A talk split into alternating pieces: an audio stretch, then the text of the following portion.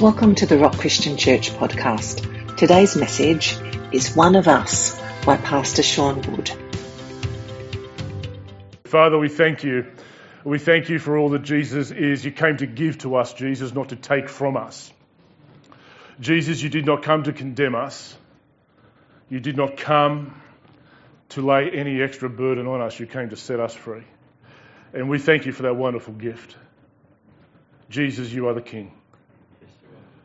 I pray that as we come around your word, that our eyes and hearts will be opened in the wonderful name of Jesus. Amen. If you got your Bibles this morning, uh, we'll briefly uh, walk our way through some wonderful verses in John chapter 1. Uh, in November of 1995, uh, for those that were born in 1995, which is probably most of us in the room, uh, but in 1995 in November, uh, there was a song that came across the airwaves. It was a secular song by a secular artist, but asking a very profound question. Uh, in 1995, Joan Osborne released her song, What If God Was One of Us? What a question. What if God was one of us. And I've just proven that I'm hip, cool, and trendy just because I know that song. So thank you, everybody. Merry Christmas to you too. But what a question. Uh, but Joan Osborne also goes on and asks some interesting questions in that song. If you, if you listen to the song, if you, if you take the time to read the lyrics, she asks questions like, what if God was one of, what if he was just another stranger on the bus? What if seeing, would you want to see, she asks, if seeing means you would have to believe? What a great question.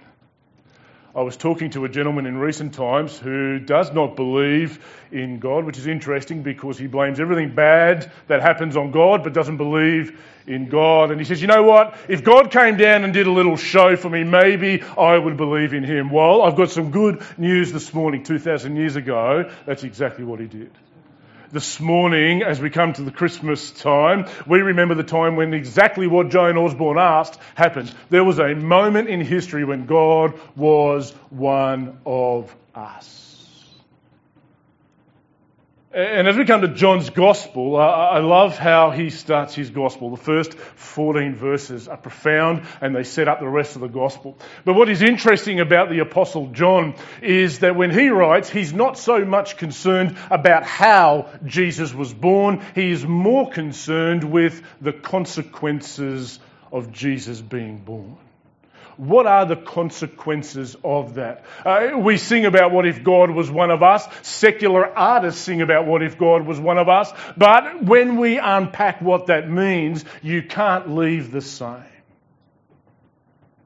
There was a moment in time when God was one of us. Here's what the Apostle John says, and we'll unpack it a little bit more this morning. He says, And the Word became flesh and dwelt among us, and we have seen His glory. The Word became flesh and dwelt among us. What on earth does John mean by that. The Apostle John's one of my most favourite apostles, uh, lives until his late 90s ministering at Ephesus, but he writes his gospel later than the others. When John writes his gospel, Mark's gospel is in circulation, Luke is in circulation, and uh, Matthew is in circulation. And they all write to different audiences. Matthew writes to a Jewish audience, and we know this because the language is filled with kingdom language and the gospel is filled with Old Testament quotes. Mark writes from the lips of Peter, but he writes to a Gentile Roman audience, which is why the gospel is filled with the acts and the deeds and the power of Christ. And, and Luke writes for a man by the name of Theophilus, and we don't, we don't know who he was was. But the physician, Luke, is also a historian and he says, you know what? I have set about to create an orderly account. We have Matthew's account, yes, we have Mark's account, but the timelines are all over the place. So Luke says, I'm going to write an orderly historical account. By the time John writes his gospel, there has been some conjecture. By the time John writes his gospel, people are starting to invent fanciful notions about Jesus and who he is. And so John doesn't write to tell us what Jesus has done. He does not write to tell us what Jesus taught. John writes to expose who Jesus is. And he uses some interesting language. What did John mean by the word? Was it all of a sudden a book jumped off the shelf and started to. That's not what happened. But the word that John uses there, the word became flesh, the word in the Greek is logos, and that is a word that has a tremendous amount of freight. Because by the time John writes his gospel, he's writing to a wider audience.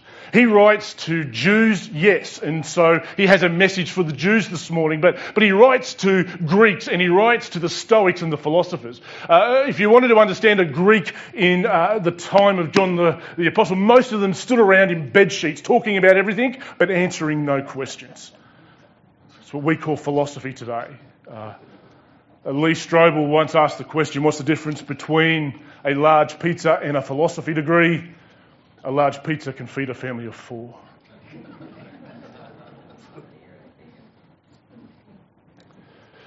But pause for a moment and think about the audience. Pause for a moment and think about the Greeks. You see, the Greeks aren't so far detached from us. The, the philosophers in the first century aren't too far detached from us. They were able to observe, you know what, there's a whole lot of regularity in this universe. They were able to observe that every day the sun rises and the sun sets with the same regularity. They were able to observe that there seems to be laws that are governing everything. There seems to be this intrinsic design. And so the law logos that John writes about, the word or the logos, when he's writing to the Greeks, he wants them to know everything you're searching for, I found it.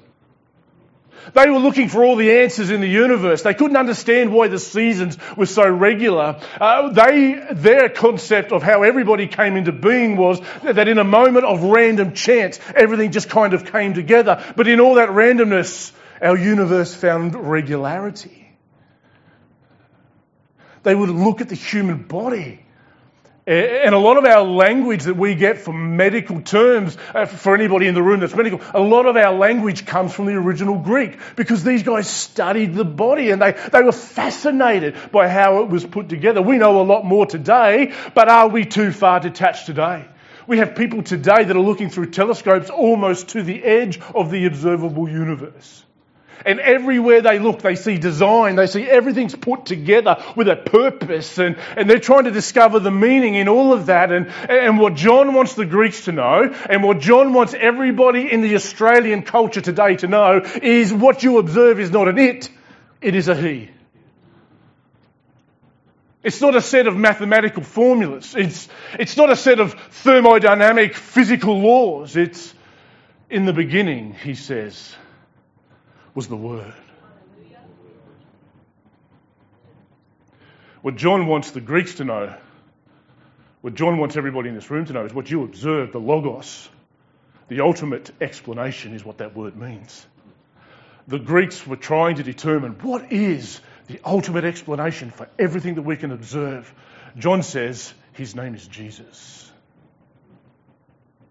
John wants his readers to know every word you read from now on, every miracle I tell you about, everything that Jesus teaches, I want you to know before we go any further. I'm not talking about another man, I'm not talking about a set of principles, I'm talking about the moment when divinity was poured into humanity. It was the moment when the Word became flesh. Today we live in a culture which is not too far detached from the Roman Greeks we live in a culture today that is searching for answers in all the wrong places. We live in a culture today that is devoid of good news and peace, and we have all of those things. We've found them. And so we celebrate at Christmas the moment when the ultimate explanation became a baby. But to the Jews, to the Jews that thought they had it all, there are still people in Israel today that are waiting for the Messiah he is coming, but it'll look a little bit different than what you might expect. But they're, uh, they're still waiting for the Messiah. But there are, uh, what, what John would write to the Jews is that there was a moment in time, everything you see in the Torah, everything you see in the Old Testament, all of the promises that you are waiting to be fulfilled, all of the prophecies that you pour over every single Sabbath, all of those things that you see in here, I found him. His name is Jesus. John will go on to say, when you see him, you can't be the same. John says to the Jews, every time you sacrifice at the temple, you are like a shadow and a type. You are representing what Jesus is to us. Every sacrifice, every act of worship. And what we find in the first 14 verses of this wonderful gospel is it is jam packed with both the language and the themes of the Old Testament. John wanted the Jews to know something. He wanted them to know, you know what, all of the themes about lightness and dark. Have a listen to the opening verses of John's gospel. There are a million ways he could have started his gospel, but you couldn't have done it any better than this. In the beginning was the Logos. In the beginning was the ultimate explanation for everything. In the beginning was the Word, and the Word was with God, and the Word was God. Here's what John wants them to know. Uh, we're not talking about another man merely. We're not just talking about another prophet. Uh, we're not talking about a healer. We're talking about God. In the beginning was the Word. The Word was with God and the Word was God. He was in the beginning with God. Wow. All things were made through Him.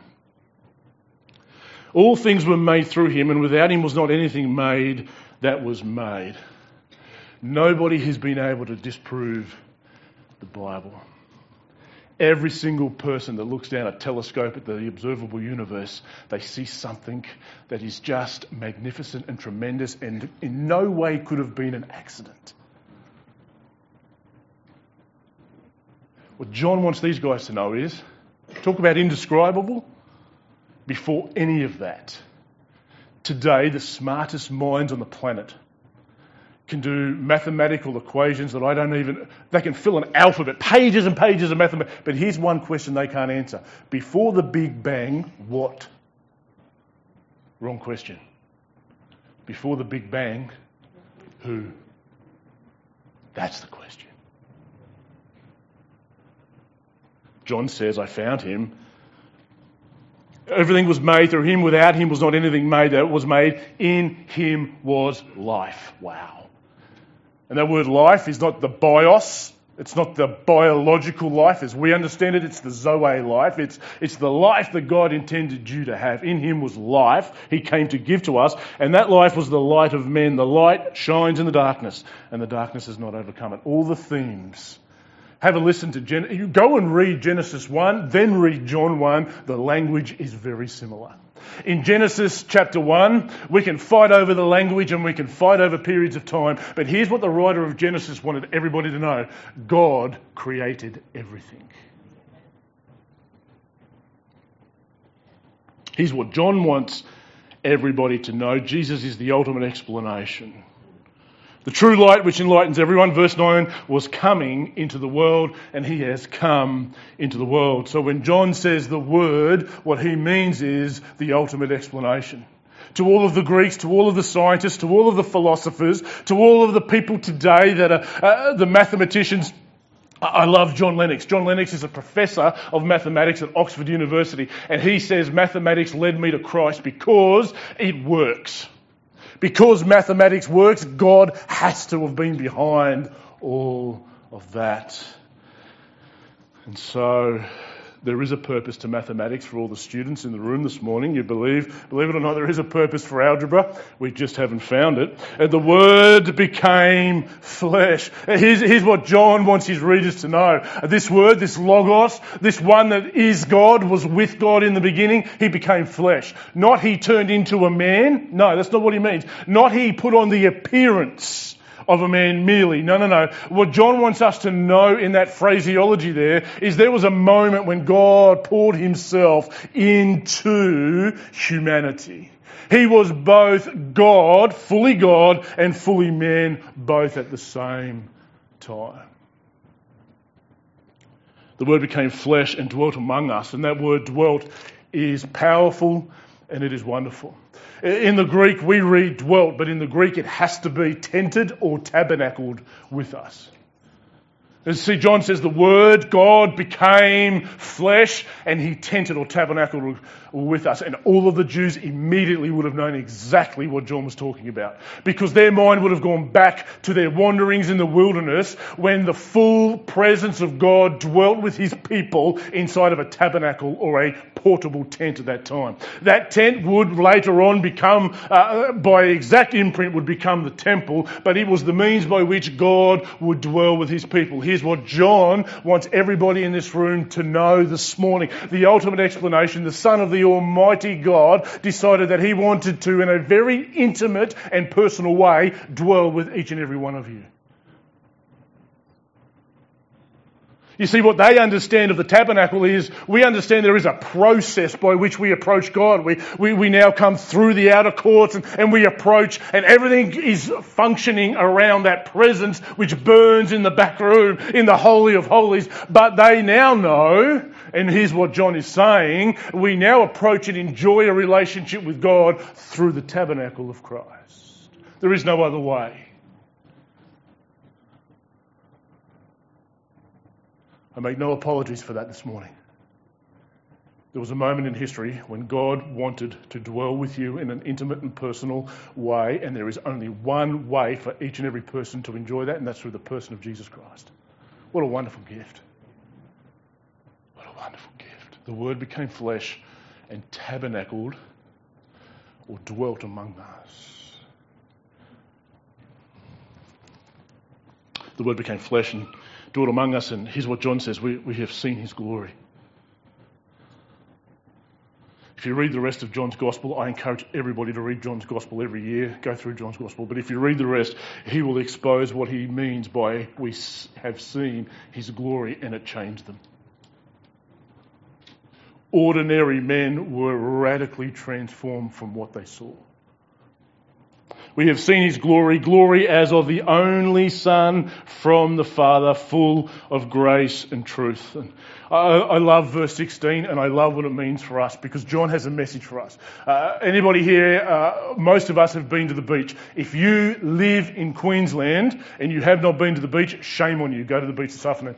But if you, but when you go to the beach and you're standing at the coast, Anybody ever notice that the waves never stop hitting the shoreline? It's just, sometimes they're bigger, yes, sometimes they're smaller, but the waves just keep hitting the shoreline. If you read this phrase in the Greek that I'm going to read now, that's exactly what it means. He says, verse 16, and from his fullness, from the fullness of Christ, we have all received grace upon grace upon grace. That's what it's like. It just keeps on going on. Just like the waves that hit the shore. God's unmerited favour. There was a moment in time when God chose to treat everybody unfairly. It's called grace. It's called favour. It's when God lavishes His favour and His love and His mercy on you and you don't deserve it. Because if God treated us how we deserved it, things would look different. I love this, verse 17. For the law was given through Moses, but grace and truth came through Jesus Christ. And today, available to everybody because of the gift that came to us over 2,000 years ago, you can walk into the ocean of God's grace and just feel the waves, wave after wave. I know that I am thankful that those waves never stop. Every day I need the waves of His grace to billow over me. Thank you, Jesus, for that wonderful wonderful gift this morning. Verse 18 No one has ever seen God, the only God who is at the Father's side. He has made him known. What is God like? Look at Jesus. You might ask the question, what if God was one of us? Would, would he associate with us? Uh, would God want anything to do with us? Let's have a look at Jesus. Jesus ate with tax collectors. He ate with prostitutes. He ate with sinners. The answer is when you look at Christ, what is unveiled before us. If you want to know this morning how much God loves you, have a look at the arms spread wide upon the cross. And we ask ourselves the question this morning as we come to a close. Okay, wonderful. There was a moment in time when the only Son of the Almighty God was one of us, but what does that mean? Why did He come? And what does that mean for us? What are the consequences of that? We flip over the page, we all know John chapter 3, verse 16. But why did Jesus come? Jesus came because for God so loved the world, or that could read uh, in this way God loved the world. That word so there is not a measurement of degree. You can't measure God's love, right? So there's no measurement of degree. It is the manner in which. Here's what John wants us to know. The manner in which God displayed his love for each of us is that he gave us his son. He gave us everything that he had. He gave us all that he had. Jesus is everything God has. For God so loved the world that he gave his son. That's why we give presents at Christmas time. It's a representation of a season where we remember that God gave us something. God didn't come to take away from us. God came to remove our shame, yes. God came to remove our sin, yes. God came to give us life. He came to give us a relationship and reconciliation. For God so loved the world that he gave his only Son, and now what do we do with this gift? What, do, what, is, what is our responsibility to do with this gift? Uh, he says that whoever believes in him should not perish but have eternal life. And here's what Jesus asks of everybody. Here's what the King demands of every single one of us that you would believe in him. And what John means by that word believe is not just an agreement with a certain set of facts. You see, the Greeks were good at that. The Greeks could reduce evidence down. They could, uh, they could agree with a set of nominal facts. But what John wants everybody to know is the word believe is a verb, and what it means is every morning you open your eyes, you surrender your life and your heart to the King. You see, that baby that was born is also the King of the universe.